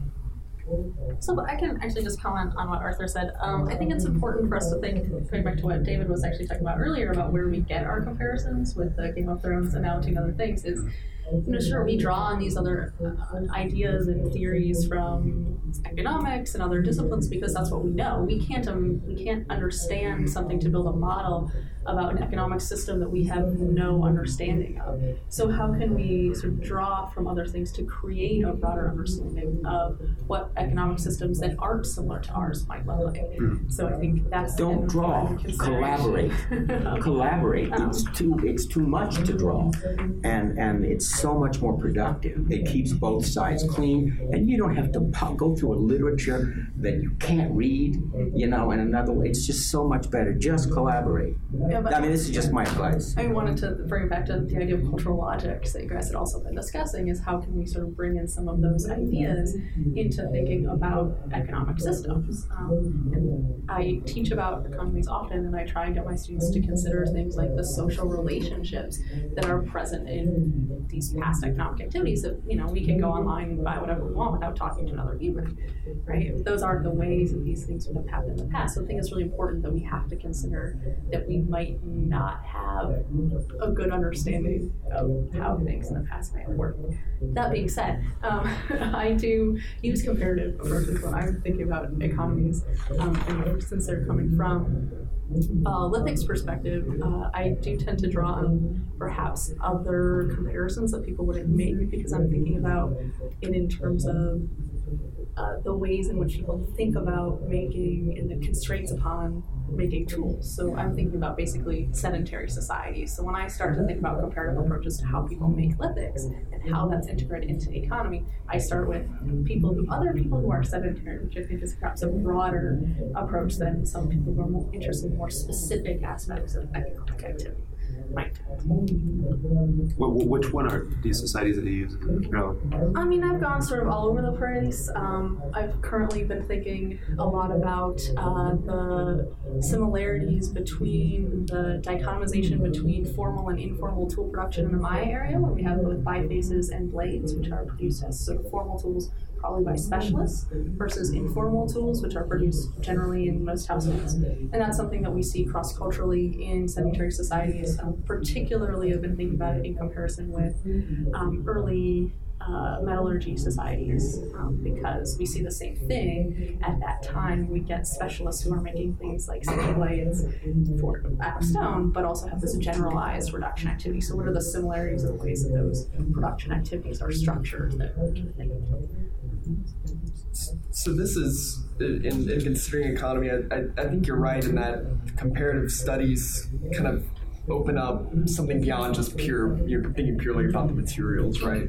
Um, and one one theoretical trend, you know, that, that I think's been really popular in Maya studies the last 10, 15 years is that idea of inalienable possessions, mm-hmm. inalienability, which is straight up comparative, borrowed from studies of Melanesian societies, right? And all of a sudden, this gears us toward thinking about the nature of Maya materiality, the role of objects and their circulation, their value, and and we're not just thinking of oh, okay exchange of prestige goods and uh, how you know Maya kings are using that to to hold on to power or whatever. Instead, it's it's becoming a lot more complicated. We start thinking about the biographies and life histories of objects, uh, and and and that's not even saying that you, you have to use that same exact model of say inalienability that's developed for for those societies. Instead, we can at least take the kernel, go into what Arthur I think is saying about just taking that one piece, and all of a sudden we've got a whole new way of talking about Maya economy just beyond material goods and their exchange. We're talking about that concept again. It hasn't died. They've carried further on the cultural biography. Inalienability is a state. The cultural biography continues. That the concept of that it is inalienable in the material is a myth. It, it, just continues. You know, selling the family jewels. Uh, David's stuff that everybody keeps ignoring uh, about the caches with him and Riley. The jade, the jade caches is stored capital. We think, oh, it's a cache, it's ritual. They'd be stupid not to know that's there, and that in in times of trouble, they can take it, they can rework it into artifacts, and they can do patronage. So the, this is something Kopytoff and all those guys that have put like they they've continued that. And so yeah. inalienability is a, is, is a matter of degree, mm-hmm. and it keeps changing. And I think the more that we can utilize concepts like inalienability that that take us across to cross over what we in a, in a Western frame think of as in, in, into a different subfield. So I think there, John Clark wrote an article probably ten years ago or, or, something in which he really questions the use of the term economy. And um, in, in in our in the Western framing of things, we have one thing called economy, one thing called um, political and everything religious. Um, and, and, then we think, okay, if it's about production and consumption, that's economy. And so we're going to analyze it in that way. And we, we do internalize a lot of the basic principles of capitalism into many of our economic analyses. And, and I've written about this before. And so I think whenever we can use these concepts that force us to bridge. Um, uh, build a bridge across what we in our the way we've been trained to think in our cultural logic you know is bridging into a whole different realm like the political realm or the religious realm. You know then we perhaps are getting closer to the kind of integrated kind of um, you know framing that might have occurred in the past when this kind of this very artificial separation of things that in our world today was really not that reality at all. yeah, this is. Go ahead, Olivia. Oh, just think, reminds me of a book by Severin Fowles mm-hmm. called The Archaeology of Doings. And it's really fascinating of kind of dealing with the way we might impose a term like religion onto a uh, sort of spiritual characterizing that kind of understanding. And really, there's no conceptual term among Puebloan societies uh, that specifically categorizes religion, and it's really just doings. And it's a really insightful way to re understand how we categorize um, these kinds of domains of, of knowledge about society and their functioning. And again, take, take a very different cultural logic approach to insightful and probably better and closer understanding of, of those processes. Um, yeah, I was gonna I was gonna go off what you said that one of the problems about using uh, modern economic models uh, that economists use is that there is the base assumption that uh, economics is functioning on a uh, atomized contemporary um, uh, landscape where you have the basic economic unit is the individual. Um, yet, if you start looking at Maya ethnographies uh, and, and looking at them, they, they don't operate with the with the individual as the basic economic unit.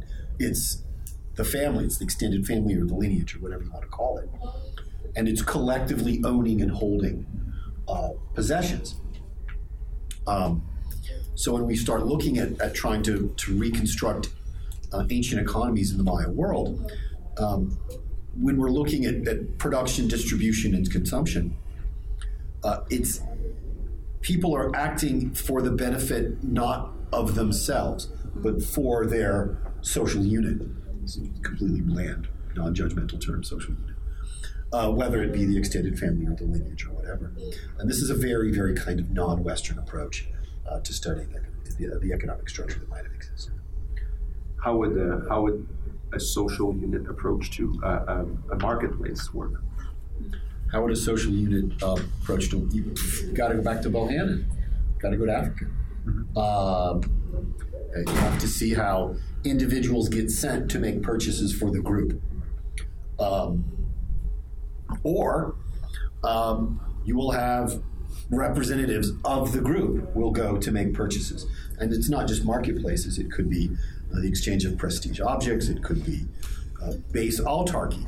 You know, what can this unit produce so that it doesn't need uh, to access a marketplace that they're lo- largely locked out of because they might be too poor anyway. Um, Damien and I have been, have been excavating in a really, really sort of downscale group uh, just outside of the site core.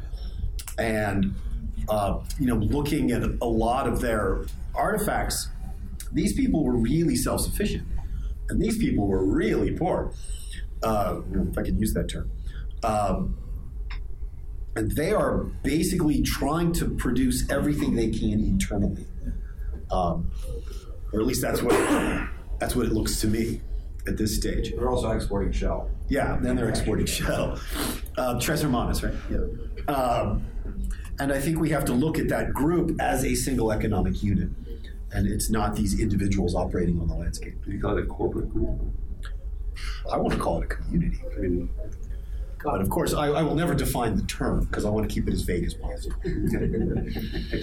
so, one of like I was dragged into economics, kicking and screaming because I did ritual. I was a cave guy, and then I ended up like ending up like all my cave stuff uh, were along a major trade route, and now I am digging a massive self production site, uh, which I didn't mean to.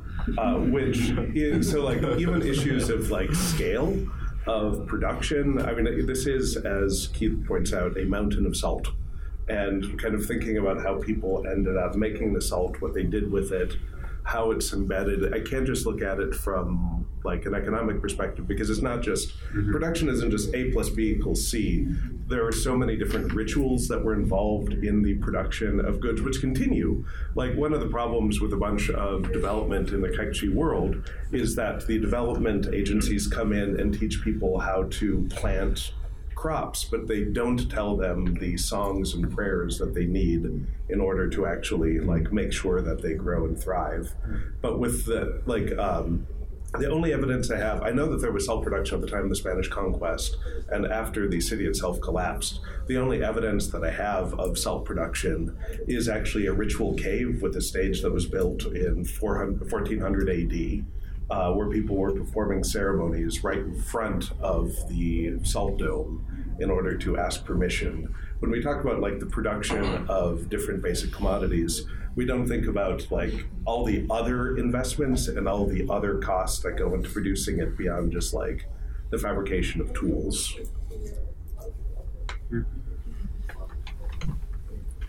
Would anyone want to take uh, two minutes to sort of close the topic of economy? Ideologists like say Harper Conquent being drawn into economics is a really it's it turns out to be a good way. To, be, I mean, seriously, Conquent, I, uh, Takeshi, I gave a bunch of talks at the beginning, and he said, "I thought you didn't believe in economics." because I was an ideology person. He got dragged into economics, but it gives you, I think, it gives you a good a good perspective. And the, the last thing I would like to say about economics and uh, I think Marilyn Masson's volume is about to come out, is that you have you can have multiple economic systems functioning all simultaneously, mm-hmm. uh, and that's unlike now. What? Uh, uh, it's sort of kind of dissimilar to what we live in now. Today, we have the great equalizer. Maybe. Maybe. Not in the Maya area. Well, and this one, an hour matrix. Yeah, we- an hour we do. Well, I mean, in the Maya, like even the marketplace idea, what I see them living in the weakest in town is that market day is more important. Because you were talking about the different uh, little, there's a big market day, but actually everybody's popping up little markets all, all over the place. And, and in the marketplace, which is controlled, as it might be with the Maya, um, there's a certain amount of stuff going on. But I bet you it's a, it's 50% maybe of what's going on. Okay. Cool. Well, uh, this brings us to, to the end of the session. I, uh, I think uh, we'll uh, thank you very much for everyone. I think we went in all kinds of different ways. Uh, definitely- and I'm not sure we know where we're going. I think I think one thing we, we, we were really aware of is we have to be mindful uh, of where we're going and maybe to try to be a little more rigorous about it um, and maybe even take uh, 500 words about words, 8,000 word limit in our articles to uh, to try to define a bit better how. Is this going to be a, a book? no. No, no, it's just I was just had a general practice when writing articles. Um, so I already have one. I just wanted to say thank you, Max, um, for this great idea. This is the first time I've ever been in an arrangement like this, and I think it was way more productive and interesting than the standard format. Not to put the standard format under the bus, but um, this was really great, and I thank you for bringing it together, um, getting us started. And you know, we might be more strategic and think about building off of this. More. And, Uh-huh. and, And you're- you know, you're- as a young planning archaeologist- These going down the road. So we will be doing, uh, as I've been together, we'll be doing a, a special edition of the archaeological record uh, for the essays, which very short articles that we've been invited to do, up to three, three to five, uh, so five ma- as a maximum. We can collaborate on some. Some people can spearhead them. Please just email me to uh, just respond to the original request that I did to see who was interested in writing uh, pieces. We already have, uh, I have two or three people that might be interested. Can I ask yes. a quick question about that Yeah. specifically? Um, you had already categories economy, politics. Those were just guidelines. It doesn't Could we have. do something shaped around like um, bringing synthesizing for audience, multiple audiences? Hundred percent. something? Okay. Yeah, no, no. These were just broad uh, strokes, and I was hoping that this would shape into something different, and so uh, I didn't. I was going to say, as a young direct it too archaeologist, your concern with how to move forward is is great because that is the way to go. You need framework, you need a structure, you need to worry about that, and I think that's you know where the ideas are going to come from if you're thinking that way. Thank you for thinking of me. Even so. And, and uh, uh, last but not least, uh, we we have gifts. Um, uh, speaking of the economy, from Arthur. Uh, oh yes. Well, AA, we're He's got. AA Demarest, and this is very egotistical, but I am, you know that. AA Demarest at gmail.com. Just write me, and I will send you the, uh, well, now 12 page single space.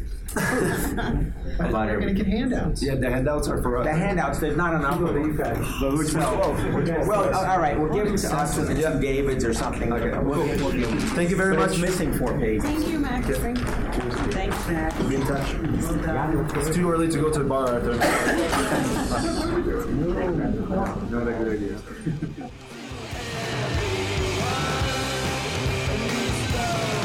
Cool, right?